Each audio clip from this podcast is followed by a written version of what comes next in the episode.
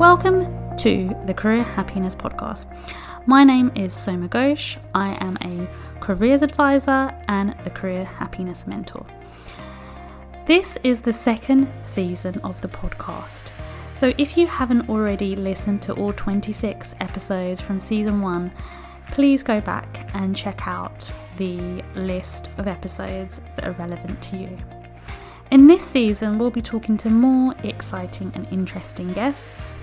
I will be talking about job hunting and how you can get noticed more on LinkedIn and be more visible so that you can get a promotion and pay rise.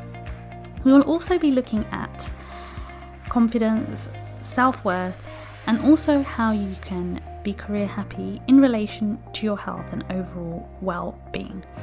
So, if you are looking for some inspiration in your career and you want to move forward into the next phase for 2020, please stay tuned and listen to the podcast.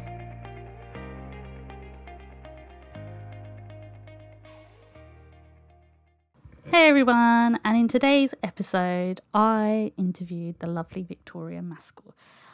So, this was a really, really interesting conversation. I had a lot of fun interviewing Victoria because she has a really, really high vibe energy about her anyway. I actually met her at a networking event a few years ago, and we had a really, really good old conversation about psychology. As many of you know, I'm always really interested in psychology anyway, as someone who studied psychology, and I incorporate a lot of psychology within the work that I do as a careers advisor. But um, what's really different about Victoria that I really, really love is she talks a lot about things like neuroplasticity, what hypnotherapy is, what her work as a psychotherapist is really about, BWRT, which we kind of tap into more within the interview and I ask her what it what it is. So um, there's a lot of really really interesting stuff here in linking with the brain, our decisions, our mindset, but also um, her journey of how she was a psychology teacher and um, in a secondary school, and how she started her business. Because I think it's really really interesting to know people's stories before they had a business. You know, I always kind of mention that, you know, we all have kind of an entrepreneurial um, aspect to our life before we start a business. And then those entrepreneurial skills that we that we learn, we then apply them to um, starting our business and being self-employed. And we talk about a lot of different things in this episode, which I definitely think you're going to find helpful in terms of career change, in terms of how you can stay motivated, especially if you're listening to this whilst we're in second lockdown. Um, for those of you who are future listeners, this is still going to be relevant to you, especially if you're not necessarily lacking motivation, but you're feeling as though, how can I get out some of the mindset, you know, funks that I'm having? Victoria really, really gives some great tips and advice. And she really explains what hypnotherapy is because there's a lot of misconceptions around it. And I feel that needs to be cleared up. And she always explains it in a really concise way as well. So I'll put some further links to things where you can find out more about her. But the other thing that I just wanted to say before I pass you along to the episode that we recorded is that I do have some one to one spots available to work with me. So if you're struggling right now with your career, if you you know have recently been made redundant or you feel like you need a little bit of career happiness um, coaching, then please get in touch with me. You can apply for a free 15 minute call, and there is also a link to book a one hour consultation with me as well in the show notes. But without further ado, I'm going to pass you along to her, and I hope you enjoy this episode. So, hello everyone. I have a wonderful guest with me here today. Hey, Victoria, how are you doing? Hi, I'm doing great. Thank you so much for inviting me onto the podcast. So not a problem at all. Um, kind of just before we started, we were kind of mentioning that obviously we met at a networking event quite a while ago. Do you remember that? Uh, yeah, I remember we sat together at the end of the table, and I was it two years ago? I, I literally can't so. even remember the time scale. It's gone so quickly, but yeah, we sort of. I remember just chatting to you and thinking how lovely you were, and we've kept in touch, which, as we were saying, is sometimes quite rare in the business networking kind of space. So yeah, I'm looking forward to today. Awesome, awesome. No, well, it was. I remember it as well. It was really nice the kind of conversation we had and finding out more about you. So obviously, I know an awful lot about you, and I listened to your wonderful podcast, and you know, you're on my podcast today. So I always feel like quite honored and blessed when other podcasters come on my podcast. But can you like um, tell us a little bit more about what you do? Certainly, yeah. So I'm Victoria Maskell. I am a mindset and manifestation coach. And I basically help mainly women, but men as well, to overcome limiting beliefs, whether that is in their personal life. So maybe people who are dealing with anxiety or stress or fears. And also, I help people to build their businesses based on using their mindset. So, my background is in psychology, but specifically, as we were just saying, psychology and cognitive neuroscience.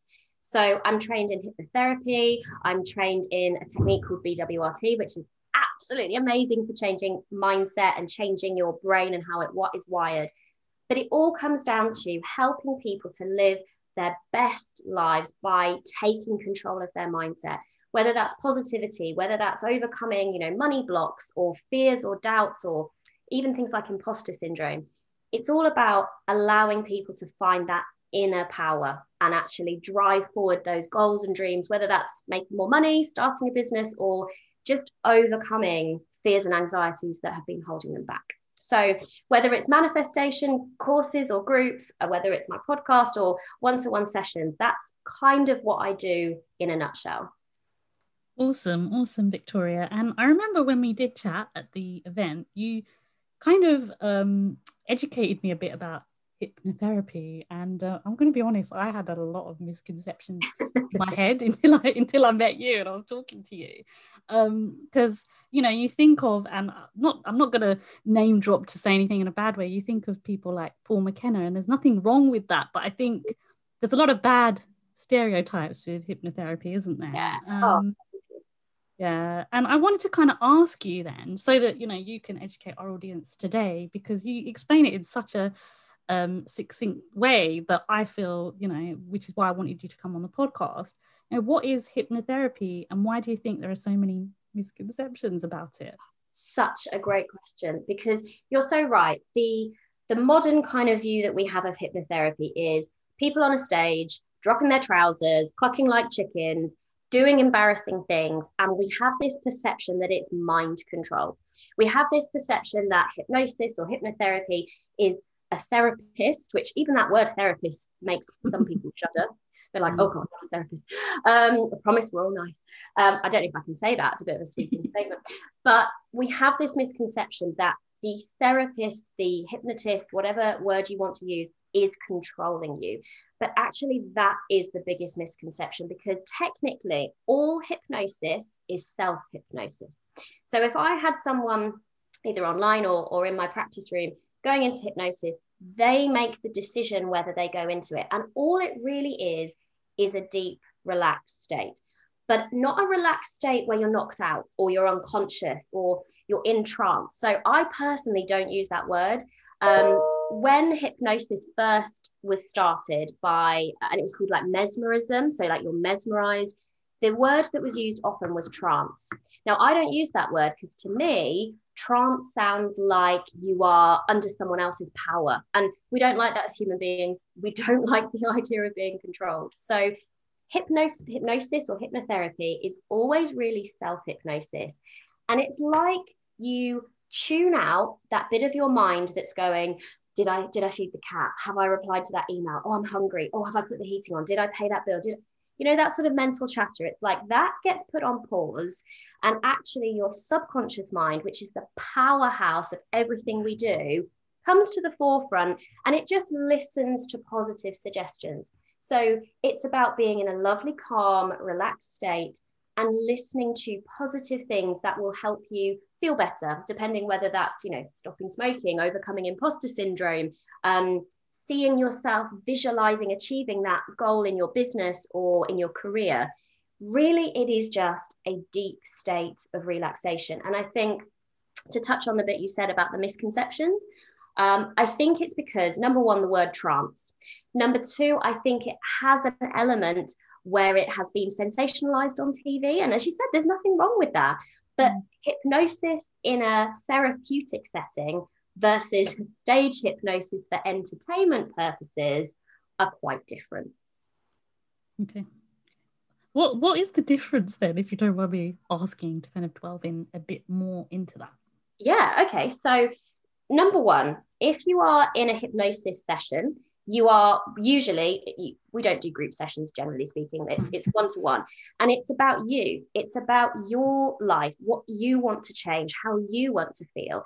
So unless you are the kind of person that intentionally wants to be clucking like a chicken when someone clicks their fingers it's never going to have that kind of impact. Now if you've ever watched um, you obviously mentioned paul mckenna if you ever watch or have been to any shows uh, and seen Derren brown he is incredible whether mm. he calls himself a, a hypnotist, a hypnotherapist. And actually, let me just touch on that bit point. I would call myself a hypnotherapist, but some people, for example, in America, who do exactly the same thing as me, would be classified as a hypnotist. And hmm. part of that is because of the legalities around being a therapist in certain countries. So in the UK, to be a therapist, you don't have to be a medical practitioner. You don't have to have a medical degree it's slightly different in the States. So if you hear someone saying they're a hypnotist, sometimes that's because they do stage hypnosis, but really, hypnotist, hypnotherapist are the same thing.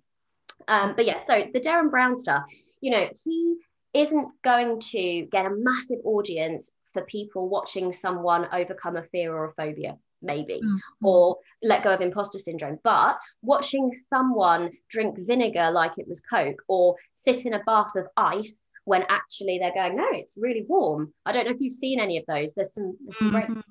It's it's more. It's the exact same mental process, but it's with a different result. As in, it's for people to watch. Whereas in a therapy setting, it's just you and the therapist. There's nothing. You're not doing it for that outcome. So the actual mental processes very, very, very similar. Um, your brain waves are changing into an alpha or a theta state to show that you're into this deep state of hypnosis. And and in normal hypnosis i've heard of people um, giving suggestions as part of an experiment to show the power of hypnosis giving suggestions that someone develops um, uh, like a blister on their arm and then that giving suggestions for that blister to actually heal. And and all of that could be in theory done through hypnosis. So the power of it is incredible but i think on a general basis it's more about deep relaxation overcoming mental blocks, rewiring your brain, and actually tapping into that powerhouse that is the subconscious. Mm, that's very, really, really interesting, Victoria. Really interesting. Like, I love it. Fascinating. Um, obviously, when we first met as well, you also spoke a little bit, and you've already mentioned it at the beginning um, as well about BWRT, brain working recursive therapy. Yes. Can you kind of explain a little bit more about what this is and how it can help individuals? Definitely. So this technique in is relatively new in that it came about in about 2012 um, but it was developed by someone who had 30,000 hours of hypnosis knowledge and experience so it was kind of the brainchild if you like of all the stuff we knew about hypnosis and the subconscious mind so BWRT is one of the fastest ways to transform how you think about something. So it came about because we realized in the sort of therapeutic world, not me personally, um, that a lot of the actions we take come from our subconscious. So, Soma, if you were sitting opposite me right now and I threw a biro at you, I know it's very mean, but if I threw this biro at you, what would you do? Lynch, obviously, fall over. You'd, yeah, you know, Flint, wow. you, would catch it. You'd be like, yeah. "What but you wouldn't have to consciously think about that action, would you? Mm-hmm. You would just do it in instinct. In the same way that if you're driving in your car and a pigeon runs out into the road, you brake, you just do it. Yeah. Um, and that is because our subconscious mind stores so much information. It's like when we go on autopilot, everything's been transferred over to the subconscious, we just act. But what was realized was actually things like anxiety, they start in a deeper part of the mind. So, something in your environment, a sight, a sound, a smell, might trigger this anxiety pathway that starts the uh, chain reaction, if you like, of um, neural connections. And then it takes about tenth of a second before you're even consciously aware of that so basically mm-hmm. we make decisions on a subconscious level before we're consciously aware so if anyone listening to this has ever felt anxiety or panic and maybe people around them have said oh yeah you'll be fine just don't think about it. It's whilst that is very well meaning um, it, it doesn't really help because we're not thinking about anxiety when it starts. The subconscious mm. mind is creating it. So in the same way that you know if you smell like a coconutty smell you're instantly brought back to a holiday because you're like oh it smells like sun cream or it smells like that candle or that perfume that decision to act, to think in that way, comes from the subconscious. So, BWRT is about saying, right, I have a, a feeling that doesn't serve me. I have an emotion tied to a memory or an event that cr- gives me anxiety or frustration or anger. And what it does is it says, right, we'll fire up that neural pathway. Then we're going to put a roadblock in it and we're going to divert to how you want to feel instead. And the reason it is so rapid is because you are literally rewiring your brain to how you want to think. And I've actually had clients go at the start of a session, be in floods of tears over a really powerful, painful memory. And then at the end of the session, when I've gone back and said, Well, go back to that memory. Tell me how it feels. Tell me what it looks like. How strong is the emotion? Um, and they just have this look on their face of kind of, What? What how? and i know you can't see me right now but they're sort of searching as if to say well i can't feel it. All i can mm-hmm. remember is whatever they've chosen. And that is why bwrt can be so rapid because it is like saying that thought that feeling that emotion does not serve me and i want to feel like this instead and it's like replacing one for the other. So bwrt i would strongly urge anyone who is interested just to just to look it up because there is such a wealth of positive information around it. Um, and I love using it. Absolutely love it.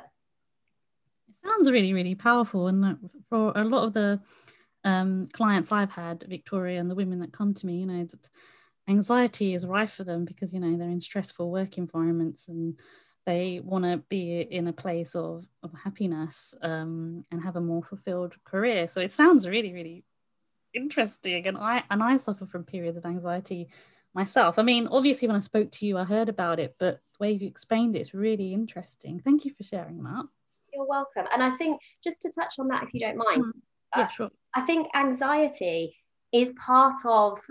Do I dare say it's part of modern society? Mm-hmm. Um, and it's because, Very well put, yeah. and I think it's it's something that it's important that we talk about. It's important that we start to normalize it. And by that, I don't mean marginalize. I don't, don't mean to say, oh, well, you know, everyone suffers from anxiety, or that we should talk about it and actually say, well, maybe there are ways to feel better. Because for, for the people you work with, if they are in stressful jobs, maybe if something has happened in the past, um, an interview, or they've had mm-hmm. struggles with a, a work colleague, that gets bedded into the subconscious. And that means that whenever they go for another interview or they consider going for a promotion or, or something like that, that wiring still exists and it can make us doubt ourselves. It can make us hold ourselves back. And ultimately, what I see certainly is people stop taking certain actions.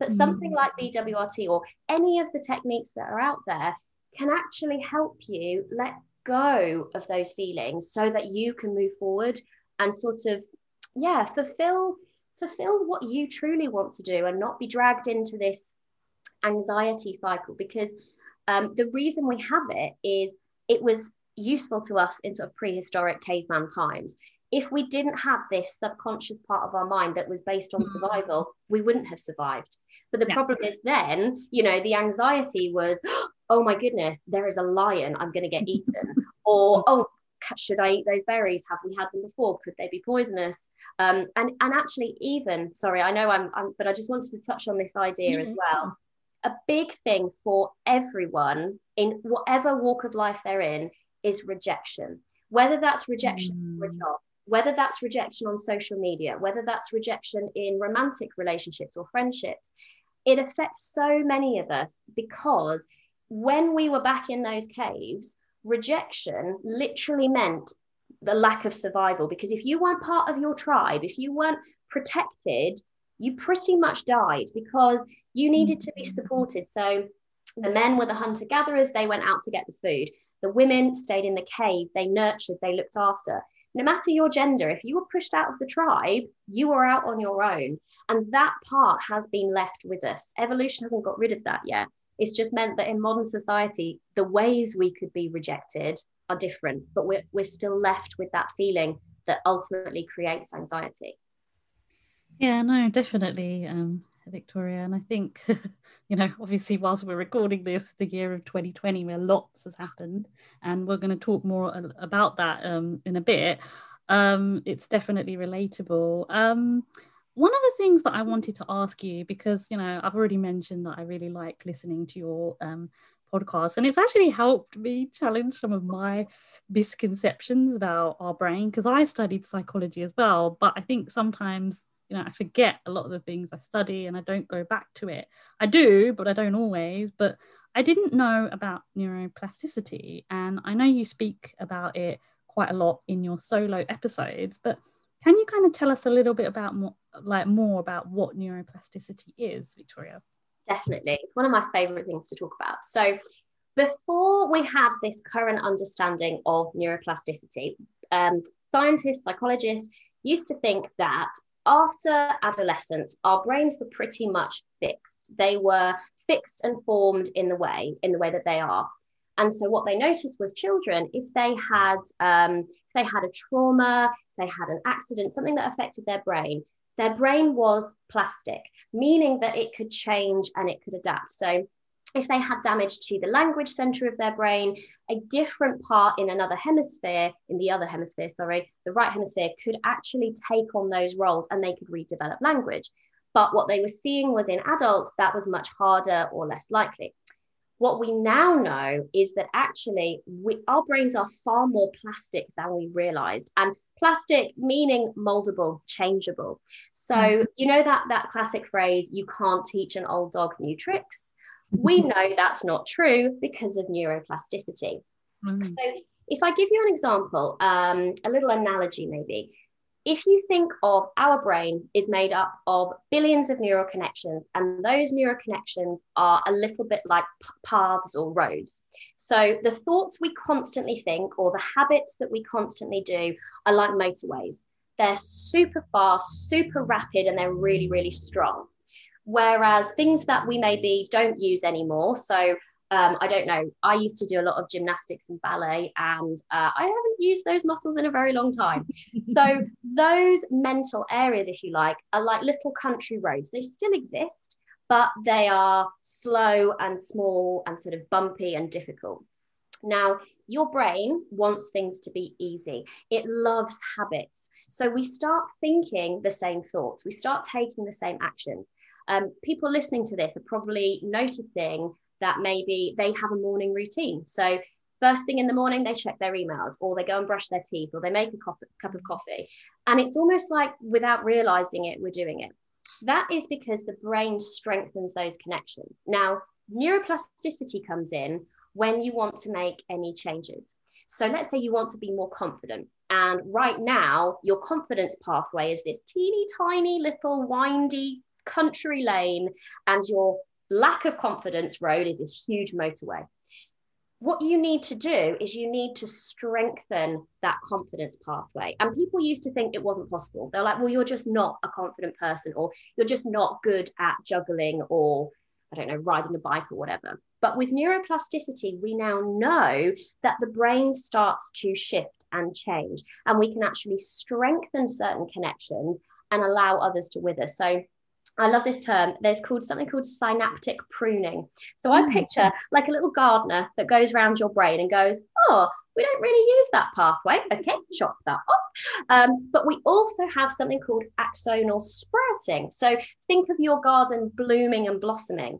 That axonal sprouting can actually help you to develop new skills, to develop new thoughts and new ways of thinking and doing things. So neuroplasticity can be as simple as repeating affirmations or trying a new skill or trying to think in a different way. You are reinforcing the synaptic connections that you want so that that idea or habit becomes more like a motorway, becomes faster, becomes your more natural response. So that's kind of neuroplasticity in a nutshell. Okay, really, really, really interesting. And I think um, you know, one of the reasons why um it really kind of challenged me, Victoria, is sometimes we can, what well, me especially, um, you know, I, I can feel like, you know, when I hear these things, oh, it sounds very interesting, but is it, you know, does it exist? And when I did a bit more reading into it, I found that there was a lot of evidence, and you uh, mentioned a couple of studies as well, which I found interesting as well in your podcast. Was it the uh, the Maguire taxi study? Yes, that's the yeah. study that I mentioned. I remember it was really interesting. Yeah, if anyone's interested, if you type in something like Maguire taxi study, um, it will give you the information. But basically, if you live in London, you might have heard of something called the knowledge that um, London cabbies, taxi drivers have to take. And I just, I can't even get my head around it. The amount of information they have to learn and be able to reproduce is just insane. And what they found was when they did a brain scan before and after, they actually found increased matter in the area of the brain that deals with spatial awareness after they had taken this test. So that is neuroplasticity. Their brains physically changed to adapt to what they needed to do to those skills. And they're not doing this when they're sort of 15 because this is mm. this is the old thinking. It was like well yeah if you learn something when you're young it's easy which is so true. If you think of children who grow up in um, multilingual bilingual households they pick up languages so quickly. Mm. it is slightly slower when we're older yes but uh, the big misconception i think is that it's not possible. That in, in itself is just a mindset and if you go into anything saying, well, I'm X age now, it's probably not going to happen. Well, no, it's probably not. In the same way, you know, if you go into hypnosis going, oh, this is nonsense, I'm not going to feel any better. You might not feel any better because you've made a decision that it is not going to be beneficial for you. Mm-hmm. No, definitely. Def- well, it's definitely helped me think a little bit more openly, and I I have quite an open mindset anyway. Um, so, but I always love learning about all these things. But that's really interesting. Thank you so much for sharing that. Um, one of the other questions I wanted to ask you um, is before you had um, your business, you were a teacher. Mm. And um, it'd be really interesting to kind of find out a little bit more about what your experiences were working as a teacher. And why do you think um, teaching as a profession, you know, so many people kind of leave it to pursue something new? Yeah, this is a great question. And I, so I remember sitting in sixth form as a, as a pupil saying on my last day of school, saying, I loved school, it was amazing, but I would never want to be a teacher. and I did like 10 years of teaching. But what happened was I went to uni, studied psychology, uh, then went to do a PhD. And when I was doing that um, in psychology, I had this opportunity to go and support in um, schools that needed specialist psychology teachers because at the time um, it was hard to get a psychology specialist because a psychology um, uh, PGCE didn't exist, etc. So I started it and I thought, oh gosh, I really love this. Um, it was it came very out of the blue. Um, I think when I started, I was probably 23, 24, that kind of age. And obviously, I didn't have a partner, I didn't have a family. I was able to dedicate my life to it pretty much. And I just think teaching is an incredibly rewarding profession. Like, yes, there's lots of planning and lots of marking and lots of stuff that I'll probably touch on in a second, but because of where I was in my life, I was able to give my all to it. Um, and I think teaching as a profession is really difficult to have a work life balance with. And I'm sure that exists in so well, having your own business, sometimes it's hard to have a work life balance. Um, I think because I was so passionate about my subject. Um, and it was just it's just so amazing when you get people listening i don't know to a psychology experiment or a theory and they're like wow I never knew that. And seeing that is just absolutely amazing. I think as I got older and my life started to shift, it became more and more difficult to have a life outside of teaching because teaching is is is never done. Um, there's always an extra resource you could make that you could always plan a lesson in more depth or you could create something new. There's always marking, there's always CPD. And I think the teaching profession potentially doesn't give people the opportunity to switch off in the way that we need to as human beings. Um, because you don't really go into teaching, I don't think, if you don't either love your subject or have a passion about learning and education. Um, and I think the problem is you can get so wrapped up into it that it's like the way I used to describe it was in term time as a teacher, you're on the treadmill and you are sprinting. You might be at your desk at 7:30 in the morning. You might be marking till 10 o'clock at night. You might even be in on the weekends. You're creating displays. You're, you know, you're going for it. And then the holidays come and it's like you can fall asleep, you can relax but then you have to go again. And some people love that. Some people absolutely love that pace. But I think the reason why so many people are leaving is because we live in a society where we want the freedom to choose. Um, we want to choose where we work. We want to choose the hours we work. Um, and as silly as it sounds, you get amazing holidays as a teacher completely but if you are in that particularly in that autumn term if you are feeling burnt out you can't take a day off you can't get off the treadmill. Um, and i have done sort of other jobs in the past and obviously I, I was lucky to be able to kind of say well i need to book a holiday day. You don't get that in teaching. And i think for me that was the that was one of the tipping points. You know you'd be so exhausted. Um, i knew one colleague who was an incredible teacher and i remember chatting to her in the staff room one morning. And um, she was taking some headache tablets and i just oh have you got a headache and she said oh yeah no i, I take them every morning and i was like oh wow. And uh, she sort of said, Oh, well, you know, I probably don't get to sleep till midnight by the time I've done all the stuff with the kids and I've um, done my marking and my planning. And I'm usually up at five. And I was like, Whoa. um, and and this is, this wasn't someone who was badly organized. This wasn't someone who was using their time badly. This was someone who had a family, children, and was an incredible teacher. And I think that was a bit of a shock for me because I thought, I don't think I want a lifestyle where hmm. I'm going to bed at midnight and getting up at five. And I know, again, some people in other careers probably do that. Yeah. But I think I think that's what it is. I think people are, and I think the other thing is if you go into it loving your subject, you want to teach your subject, you want to be yeah. in that classroom. As you progress in teaching, you come out of the classroom more and more and i think that's disconcerting for people because they're like oh and and you end up having less and less time to plan a lesson because mm-hmm. there's so much there's so many other demands. So if anyone is thinking of going into teaching i think it's amazing. I think it's so rewarding. I think it's absolutely incredible.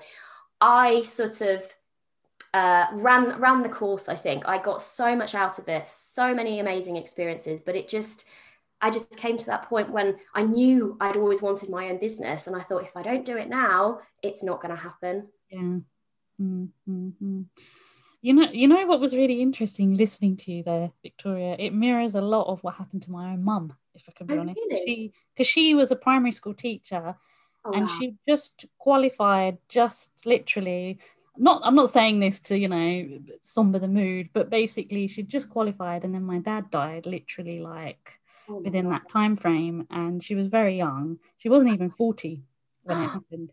Oh my god yeah and she dedicated her her life to teaching. In fact she's semi-retired and she still teaches. Oh yeah doesn't surprise me. Um because wow. she absolutely loves her profession but she didn't look after her health. She was burnt out. She's had a lot of heart problems. And all that stuff you were talking about with the balance, the planning. She would go to sleep at literally like maybe one o'clock at night. So she managed to do everything. She'd come home, she'd cook, you know, she'd spend time with me and my sister. And then like I'd be in bed by 10 when I was like in secondary school. But yeah, she was still working and she'd get up at 4 30, 5 o'clock in the morning and oh. make my breakfast for me. And you know, it's like she was super mum, but was, yeah, I was just her detriment. Do you understand what I mean? To her detriment, yeah. because yeah. she had about three or four heart attacks.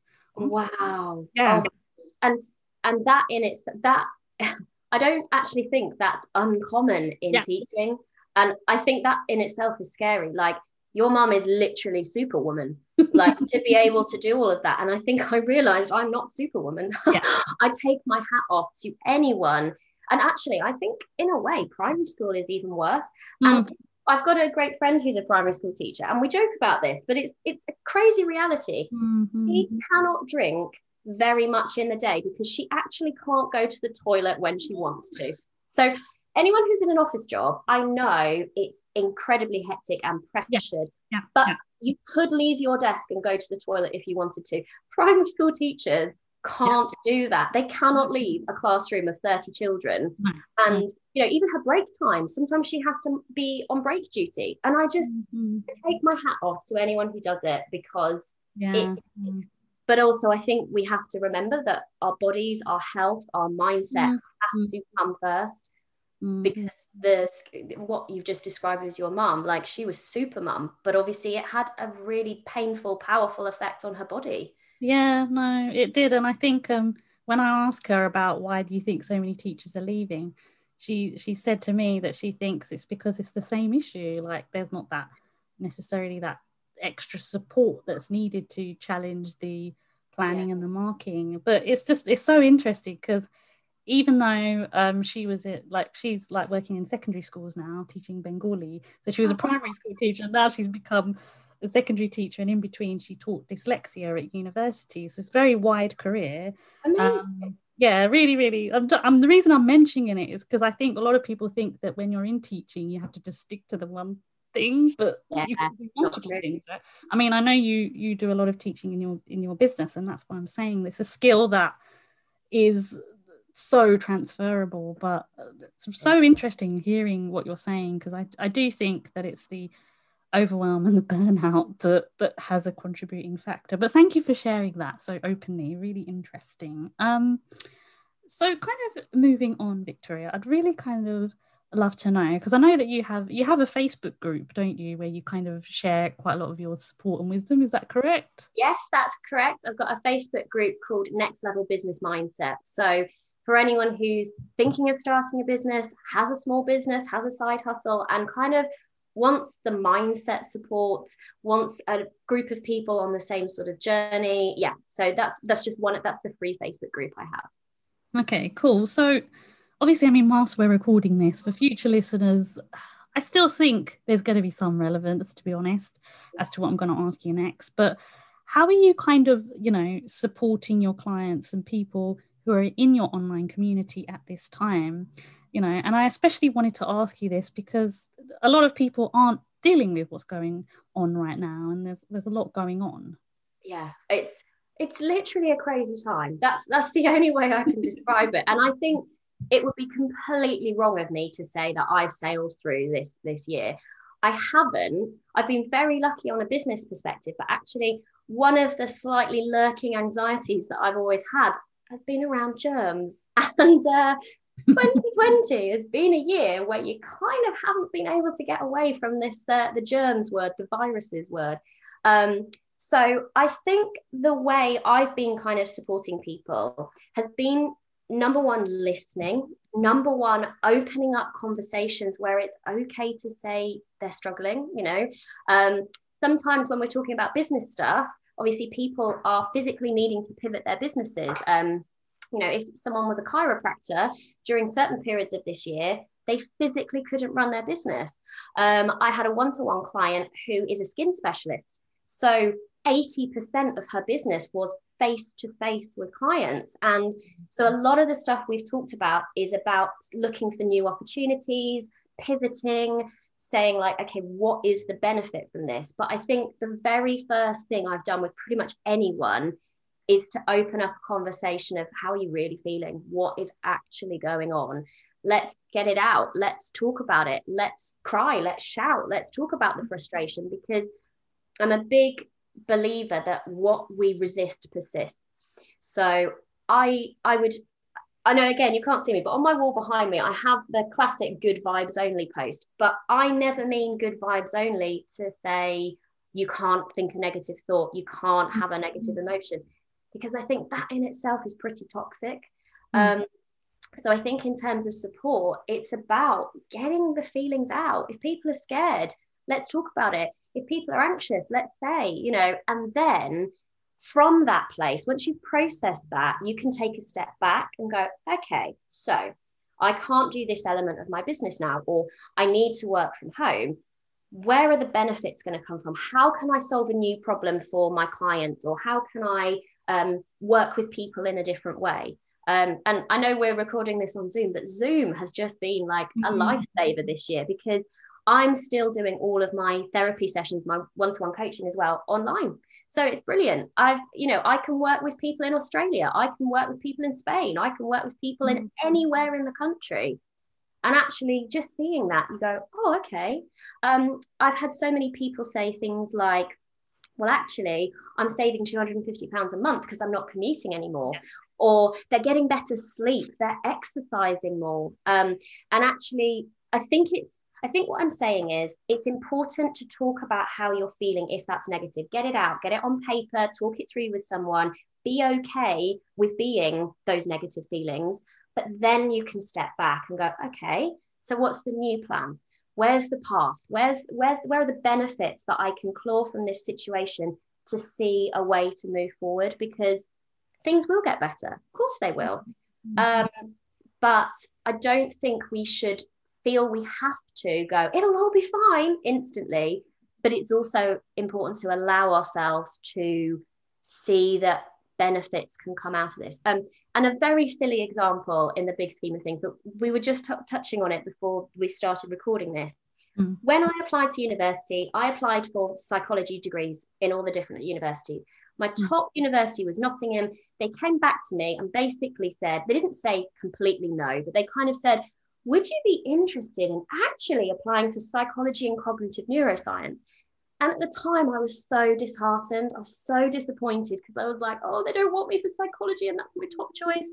And in the end, I thought, right, but Nottingham is a really great university. I'll go for it. Mm-hmm. Turned out to be the best thing ever. I loved my degree. I love that I've got cognitive neuroscience as part of my knowledge base. It helps me understand neuroplasticity. It helps me as a coach, helps me as a therapist.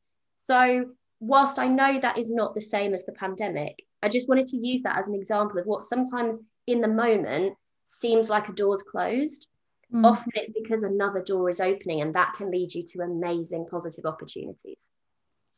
Yeah, no, definitely, Victoria. I mean, I think everything happens for a reason. I'm a firm believer in that, and that's why I created this podcast and I have my business. And it's been a real pleasure interviewing you today. I've had so much fun. Oh, thank you. Thank you so much for having me on. I really appreciate it. It's lovely to chat to you as well. Where can people kind of connect with you and find you online though? Where do you mainly hang out? Oh, I'm always on Instagram. So um, Instagram is my favorite social media platform, um, and you can find me at victoria.maskell. But if you're not a social media person, um, I've got a website which is victoriamaskell.com, or you can just send me an email, which again is victoria at victoriamaskell.com. Everything is basically my name. So uh, if you put that into a search, you should find me. But Instagram is is my favorite place. Okay, so I'll make sure that I put kind of all those details in the show note when uh, the episode goes out. But thank you so much again for coming on, and um, I hope you enjoyed it as well.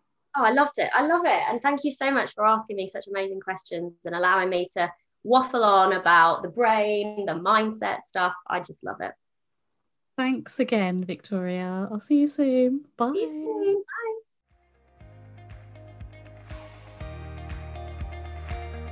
Thanks so much for listening to the podcast. It means so much that you listen to this podcast, and if you think this has made a difference to your day, please share it with someone else that you know. If you haven't already, please leave us a review and a rating on Apple Podcasts. Thanks so much. If you want to find out more about the Career Happiness Mentor, please subscribe to our newsletter or email me. All the details are in the show notes.